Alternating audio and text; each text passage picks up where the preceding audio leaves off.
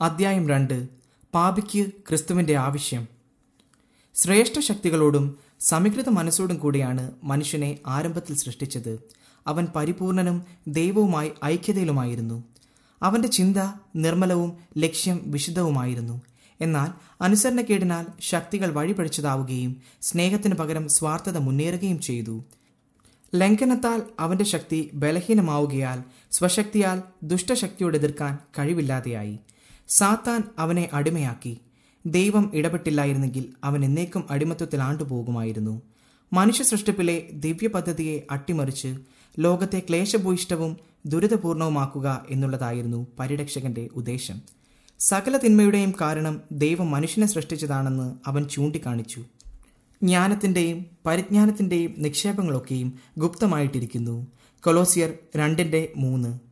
ദൈവവുമായി സന്തോഷകരമായ സംഭാഷണങ്ങൾ മനുഷ്യൻ നടത്തിയിരുന്നത് അവന്റെ പാപമില്ലാത്ത അവസ്ഥയിലാണ്. എന്നാൽ അവന്റെ പാപത്തിനു ശേഷം അവന് വിശുദ്ധിയിൽ സന്തോഷം കണ്ടെത്താൻ കഴിഞ്ഞില്ല. ദൈവസന്നദ്ധിയിൽ നിന്ന് ഒളിച്ചിരിപ്പാനാണ് അവൻ ശ്രമിച്ചത്. വീണ്ടും ജനിക്കാത്ത ഹൃദയങ്ങളുടെ അവസ്ഥ ഇപ്പോഴും ഇങ്ങനെ തന്നെയാണ്. ദൈവവുമായി ഐക്യതയിലില്ലാത്തതിനാൽ ദൈവവുമായി ആശയവിനിമയം ചെയ്യാൻ അവന് സന്തോഷമില്ല. പാപിക്ക് ദൈവസന്നദ്ധിയിൽ സന്തുഷ്ടനായിരിക്കാൻ കഴിയുകയില്ല. വിശുദ്ധരുമായി സഖിത്വത്തിൽ നിന്നകന്നിരുപ്പാനാണ് അവൻ ശ്രമിച്ചത്. സ്വർഗത്തിൽ പ്രവേശിപ്പാൻ അവനെ അനുവദിക്കുമോ? സ്വർഗത്തിൽ നിസ്വാർത്ഥ സ്നേഹത്തിന്റെ ആത്മാവാണുള്ളത്. ഓരോ ഹൃദയവും ദിവ്യസ്നേഹത്തിന്റെ ഹൃദയവുമായി സ്വരേഖ്യത്തിലായിരിക്കും. അവന്റെ ചിന്തകൾ താൽപ്പര്യങ്ങൾ അന്തരുദ്ദേശങ്ങൾ ഇവയെല്ലാം അവിടെയുള്ള വിശുദ്ധന്മാരുടേതിൽ നിന്നും വിഭിന്നമായിരിക്കും. സ്വർഗം അവനൊരു പീഡന സ്ഥലമായിരിക്കും അവിടുത്തെ പ്രകാശമായിരിക്കുന്നവനാണ് സന്തോഷകേന്ദ്രം. അവന്റെ സന്നിധിയിൽ നിന്നും മറഞ്ഞിരിപ്പാനാണ് അവർ ആഗ്രഹിക്കുന്നത്.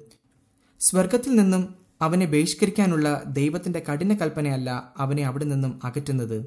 അവിടെയുള്ള വിശുദ്ധരമൊത്ത് കഴിയുവാനുള്ള അവന്റെ അയോഗ്യതയത്രേ ദൈവമഹത്വം അവർക്കൊരു ദാഹിക്കുന്ന അഗ്നിയത്രേ അവർ നാശത്തെ സ്വാഗതം ചെയ്യുന്നു. അങ്ങനെയായാൽ അവരെ വീണ്ടെടുപ്പാൻ വേണ്ടി മരിച്ചവന്റെ മുൻപിൽ നിൽക്കുന്നവർക്ക് മറിഞ്ഞിരിക്കാം. പാപക്കുണ്ടിൽ നിബന്ധിച്ചുപോയ നമുക്ക് സ്വയമായി അതിൽ നിന്നും കയറി രക്ഷപ്പെടാൻ സാധ്യമല്ല. നമ്മുടെ ഹൃദയം ദുഷ്ടതയുള്ളതാണ്. അതിനെ മാറ്റുവാൻ നമുക്ക് സാധ്യമല്ല. അശുദ്ധിയിൽ നിന്ന് ജനിച്ച് വിശുദ്ധനുണ്ടോ? ഒരുത്തനുമില്ല. ജഡത്തിന്റെ ചിന്ത ദൈവത്തോട് ശത്രുത്വമാകുന്നു. അത് ദൈവത്തിന്റെ ന്യായപ്രമാണത്തിന് കീഴ്പ്പെടുന്നില്ല. കീഴ്പ്പെടുവാൻ കഴിയുന്നതുമല്ല. ഇയോബ് പതിനാലിന്റെ നാല് റോമർ എട്ടിന്റെ ഏഴ്. വിദ്യാഭ്യാസം സംസ്കാരം മനനിയന്ത്രണം മാനുഷിക പ്രയത്നം ഇവയ്ക്കെല്ലാം അതാതിന്റെ സ്ഥാനമുണ്ട്. എന്നാൽ ഇവിടെ അതൊക്കെ ശക്തിഹീനമാണ്. അവ ബാഹ്യമായ പെരുമാറ്റത്തിൽ ശരിയെന്ന് തോന്നിക്കുവാൻ കഴിയും. എന്നാൽ അവർക്ക് ഹൃദയത്തിൽ മാറ്റം വരുവാൻ കഴിവില്ല. ജീവന്റെ ഉറവ ശുചിയാക്കുവാൻ അവർക്ക് കഴിയുകയില്ല. അകമി നിന്നുള്ള ഒരു ശക്തിയും മീതെ നിന്നുള്ള പുതിയ ജീവനും ഉണ്ടായിരിക്കണം. എങ്കിൽ മാത്രമേ മനുഷ്യന് പാപത്തിൽ നിന്നും വിശുദ്ധിയിലേക്കുള്ള വ്യതിയാനം വരുത്തുവാൻ കഴിയൂ. ആ ശക്തി ക്രിസ്തുവാണ്. അവന്റെ കൃപയ്ക്കൊന്നു മാത്രമേ ആത്മാവിന്റെ നിർജീവമായ കഴിവുകളെ ഉത്തേജിപ്പിക്കുവാനും ദൈവത്തെങ്കിലേക്കും വിശുദ്ധിയിലേക്കും ആകർഷിക്കുവാനും കഴിയുകയുള്ളൂ.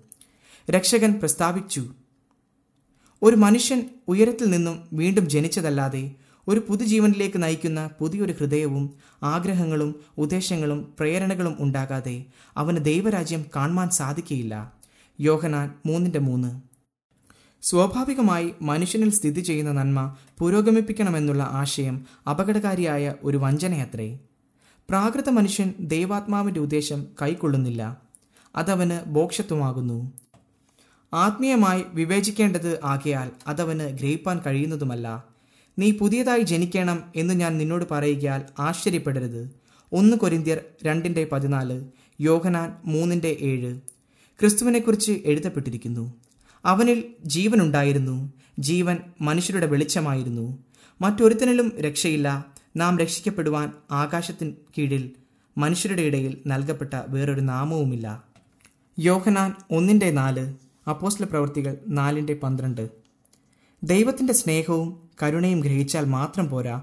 ദൈവത്തിന് മനുഷ്യരോടുള്ള സ്നേഹവും പിതാവിന് മക്കളോടുള്ളതുപോലെയുള്ള ആർദ്രതയും ദൈവ സ്വഭാവമാണെന്ന് ഗ്രഹിപ്പാൻ തന്റെ കൽപ്പനകളുടെ ജ്ഞാനവും നീതിയും വിവേകിച്ചാൽ പോരാ. അത് നിത്യസ്നേഹത്തിന്റെ തത്വത്തിൽ സ്ഥാപിതമാണെന്ന് ഗ്രഹിപ്പാൻ പൗലോസ് അപ്പോസ്ലൻ ഇതെല്ലാം ഗ്രഹിച്ചിട്ട് പ്രസ്താവിച്ചിരിക്കുന്നു. ന്യായപ്രമാണം നല്ലതെന്ന് ഞാൻ സമ്മതിക്കുന്നു. ന്യായപ്രമാണം വിശുദ്ധം. കൽപ്പന വിശുദ്ധവും ന്യായവും നല്ലതും തന്നെ. എന്നാൽ ആത്മീക പാപ്പരത്വത്തിൽ ആത്മീക വേദനയിലും കൂട്ടിച്ചേർന്നിരിക്കുന്നു. ഞാനോ ജഡമയൻ പാപത്തിന് ദാസനായി വിൽക്കപ്പെട്ടവൻ. റോമർ ഏഴിന്റെ പതിനാറ് പന്ത്രണ്ട് പതിനാല്.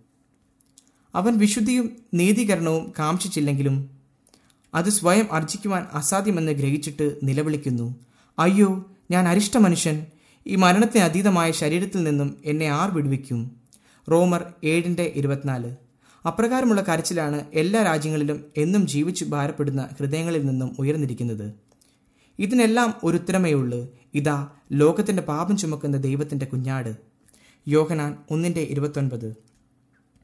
പാപഭാരത്തിൽ നിന്ന് വിമുക്തരാകാൻ കാക്ഷിക്കുന്ന ആത്മാക്കൾക്ക് ഈ സത്യം വിശദീകരിച്ച് കാട്ടുവാൻ ദൈവത്തിന്റെ ആത്മാവ് പല മുഖാന്തരങ്ങൾ ഉപയോഗിച്ചു. യാക്കോബ് ഏഷാവിനെ വഞ്ചിച്ചിട്ട് പിതാവിന്റെ ഭവനത്തിൽ നിന്നും ഓടിപ്പോകുമ്പോൾ അപരാധബോധത്താൽ ഭാരപ്പെട്ടിരുന്നു. ഏകാഗിയായി പുറന്തള്ളപ്പെട്ടവനായി ജീവിതത്തിൽ പ്രിയപ്പെട്ടിരുന്ന എല്ലാത്തിൽ നിന്നും വേർപെട്ടവനായി തീർന്നു. എല്ലാത്തിനും ഉപരിയായി തന്റെ ആത്മാവിനെ ഭാരപ്പെടുത്തിയിരുന്നത് തന്റെ പാപം ദൈവത്തിൽ നിന്നും തന്നെ അകറ്റി സ്വർഗം തന്നെ നിരസിക്കുമോ എന്നുള്ള ചിന്തയായിരുന്നു. വെറും തറയിൽ അതിദുഃഖിതനായി കിടന്നു. അവന് ചുറ്റും കുന്നുകൾക്കുമീതെ പ്രകാശിക്കുന്ന നക്ഷത്രങ്ങൾ മാത്രമാണ് ഉണ്ടായിരുന്നത്. അവൻ ഉറങ്ങിയപ്പോൾ ഒരു അപരിചിത പ്രകാശം അവൻ ദർശനത്തിൽ കണ്ടു. അവൻ കിടന്നിരുന്നിടത്തു നിന്നും സ്വർഗത്തിന്റെ കവാടത്തോളം എത്തുന്ന ഒരു കോവേണി ദൃശ്യമായി. അതിലൂടെ ദൈവത്തിന്റെ ദൂതന്മാർ കയറുകയും ഇറങ്ങുകയും ചെയ്യുന്നത് കാണാമായിരുന്നു. ഉയരത്തിൽ നിന്നുള്ള മഹത്വത്തിൽ നിന്നും ഒരു ദിവ്യ ശബ്ദത്തിലൂടെ ആശ്വാസത്തിന്റെയും പ്രത്യാശയുടെയും ദൂത് കേട്ടു. അങ്ങനെ യാക്കോബിന് ആവശ്യമായിരുന്ന ഒരു രക്ഷകനെ കാണുവാൻ ഈ ദർശനം സഹായിച്ചു. ദൈവവുമായുള്ള സമ്മർഗം പുനഃസ്ഥാപിക്കുവാനുള്ള ഒരു വഴി തനിക്ക് വെളിപ്പെട്ട് കിട്ടിയതിന്റെ സന്തോഷവും ചാരിതാർത്ഥ്യവും ഉള്ളവനായിത്തീർന്നു. തന്റെ സ്വപ്നത്തിലെ നിഗൂഢാർത്ഥമുള്ള ഗോവേണി പ്രതിനിധീകരിച്ചത് യേശുവിനെയാണ്. അവൻ മാത്രമാണ് ദൈവവുമായുള്ള സമ്മർഗം പുനഃസ്ഥാപിക്കുവാനുള്ള മാധ്യമം. ക്രിസ്തു നഥാലിയനുമായുള്ള സംഭാഷണത്തിൽ ഇതുതന്നെയാണ് സൂചിപ്പിച്ചത്. സ്വർഗം തുറന്നിരിക്കുന്നതും മനുഷ്യപുത്രന്റെ അടുക്കൽ ദേവദൂതന്മാർ കയറുകയും ഇറങ്ങുകയും ചെയ്യുന്നതും നിങ്ങൾ കാണും. യോഹനാൻ ഒന്നിന്റെ അൻപത്തൊന്ന്. മനുഷ്യന്റെ വിശ്വാസത്യാഗത്തിൽ മനുഷ്യൻ സ്വയം ദൈവത്തിൽ നിന്ന് വേർപെടുത്തപ്പെടുകയും ഭൂമിയും സ്വർഗവും തമ്മിലുള്ള ബന്ധം വിച്ഛേദിക്കപ്പെടുകയും ചെയ്തു.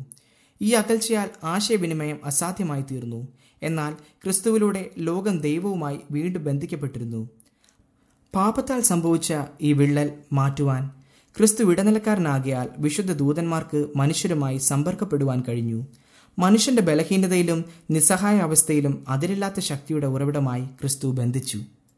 എന്നാൽ പാപത്തിൽ നിബന്ധിച്ച മനുഷ്യവർഗത്തിനുള്ള ഏക പ്രത്യാശയും സഹായവും അവർ അവഗണിച്ചാൽ മനുഷ്യരുടെ പുരോഗതിയും മനുഷ്യവർഗത്തെ മുഴുവൻ ഉദ്ധരിക്കുന്നതിനുള്ള ശ്രമങ്ങളും വൃഥാവിലാണ്. എല്ലാം നല്ല ദാനവും തികഞ്ഞ വരമൊക്കെയും ദൈവത്തിൽ നിന്നുള്ളതാണ്. യാക്കോബ് ഒന്നിന്റെ പതിനേഴ്. ദൈവത്തിൽ നിന്നും അകന്നുള്ള സ്വഭാവ വൈശിഷ്ട്യം ഒന്നുമില്ല. ദൈവത്തിങ്കിലേക്കുള്ള ഏക വഴി ക്രിസ്തുവാണ്. ഞാൻ തന്നെ വഴിയും സത്യവും ജീവനുമാകുന്നു. ഞാൻ മുഖാന്തരമല്ലാതെ ആരും പിതാവിന്റെ അടുക്കൽ എത്തുകയില്ല. യോഹനാൻ പതിനാലിന്റെ ആറ്. ദൈവത്തിന്റെ ഹൃദയം ഭൗതിക മക്കൾക്ക് വേണ്ടി മരണത്തെക്കാൾ ശക്തമായ സ്നേഹത്തോടുകൂടി വാഞ്ചിക്കുന്നു. തന്റെ പുത്രനെ നൽകിയതിലൂടെ ഒരു ദാനത്തിൽ സ്വർഗം മുഴുവൻ നമുക്കായി നൽകി. രക്ഷകന്റെ ജീവിതവും മരണവും മധ്യസ്ഥതയും സ്വർഗീയ ദൂതന്മാരുടെ ശുശ്രൂഷയും പരിശുദ്ധാത്മാവിന്റെ വാദവും എല്ലാത്തിനും മീതെയുള്ള പിതാവിന്റെ പ്രവർത്തനവും സ്വർഗീയരുടെ അതിരില്ലാത്ത താല്പര്യവും ഇതെല്ലാം മനുഷ്യന്റെ വീണ്ടെടുപ്പിനുള്ളതാണ്. നമുക്ക് വേണ്ടി നടത്തിയ അത്ഭുതകരമായ ത്യാഗത്തെക്കുറിച്ച് ധ്യാനിക്കാം. നഷ്ടപ്പെട്ടവരെ വീണ്ടെടുക്കുന്നതിനും പിതാവിന്റെ ഭവനത്തിലേക്ക് മടങ്ങിക്കൊണ്ടിരുന്നതിനും സ്വർഗം ചെലവഴിച്ച ജോലിയും ശക്തിയും അഭിനന്ദിക്കുവാൻ ശ്രമിക്കാം. ശക്തിയേറിയ പ്രചോദനവും കൂടുതൽ ബലവത്തായ സജീവ പ്രവർത്തനവും ഒരിക്കലും പ്രാവർത്തികമാക്കാൻ സാധ്യമല്ല. നമ്മുടെ സൃഷ്ടാവും വീണ്ടെടുപ്പുകാരനുമായ ക്രിസ്തുവിന് ഹൃദയാംഗമായ സ്നേഹസേവനങ്ങൾ അർപ്പിക്കുവാൻ ശക്തിയേറിയ പ്രചോദനവും പ്രോത്സാഹനവുമാണ് ശരി ചെയ്യുന്നതിന്റെ മഹാപ്രതിഫലവും. സ്വർഗത്തിന്റെ സന്തോഷവും ദൂതന്മാരുടെ സമൂഹവും ദൈവത്തിന്റെയും തന്റെ പുത്രന്റെയും സ്നേഹവും ആശയവിനിമയവും നമ്മുടെ സകല ശക്തികളുടെയും ഔന്നിത്യവും നിത്യത മുഴുവനുമുള്ള ദൈർഘ്യവും. നേരെ മറിച്ച് പാപത്തിനെതിരെയുള്ള ദൈവത്തിന്റെ ന്യായവിധി പ്രവൃത്തിക്കനുസരിച്ചുള്ള പ്രതിഫലം നമ്മുടെ സ്വഭാവത്തിന്റെ അധപതനം അന്തിമ നാശീകരണം എന്നിവ തിരുവചനത്തിൽ പ്രതിപാദിച്ചിരിക്കുന്നത് സാത്താനെ സേവിക്കുന്നതിനെതിരെ നമുക്ക് മുന്നറിയിപ്പ് തരുവാനാണ്. ദൈവത്തിന്റെ കൃപ നാം പരിഗണിക്കില്ലേ? അതിന് ഇതിൽ കൂടുതൽ എന്ത് ചെയ്യുവാൻ കഴിയും? നമ്മെ അത്ഭുതകരമായി സ്നേഹിച്ച ദൈവവുമായി ഉത്തമ ബന്ധത്തിൽ നമ്മെ തന്നെ സൂക്ഷിക്കുക. നാം അവന്റെ സാദൃശ്യത്തിലാകുന്നതിന് നൽകിയിരിക്കുന്ന മുഖാന്തരം നമുക്ക് സ്വായത്തമാക്കുകയും സേവകാത്മാക്കളുമായുള്ള കൂട്ടായ്മ പുനഃസ്ഥാപിച്ച് ദൈവത്തോടും തന്റെ പുത്രനോടും ഐക്യതയിലും ആശയവിനിമയത്തിലും കഴിയാം.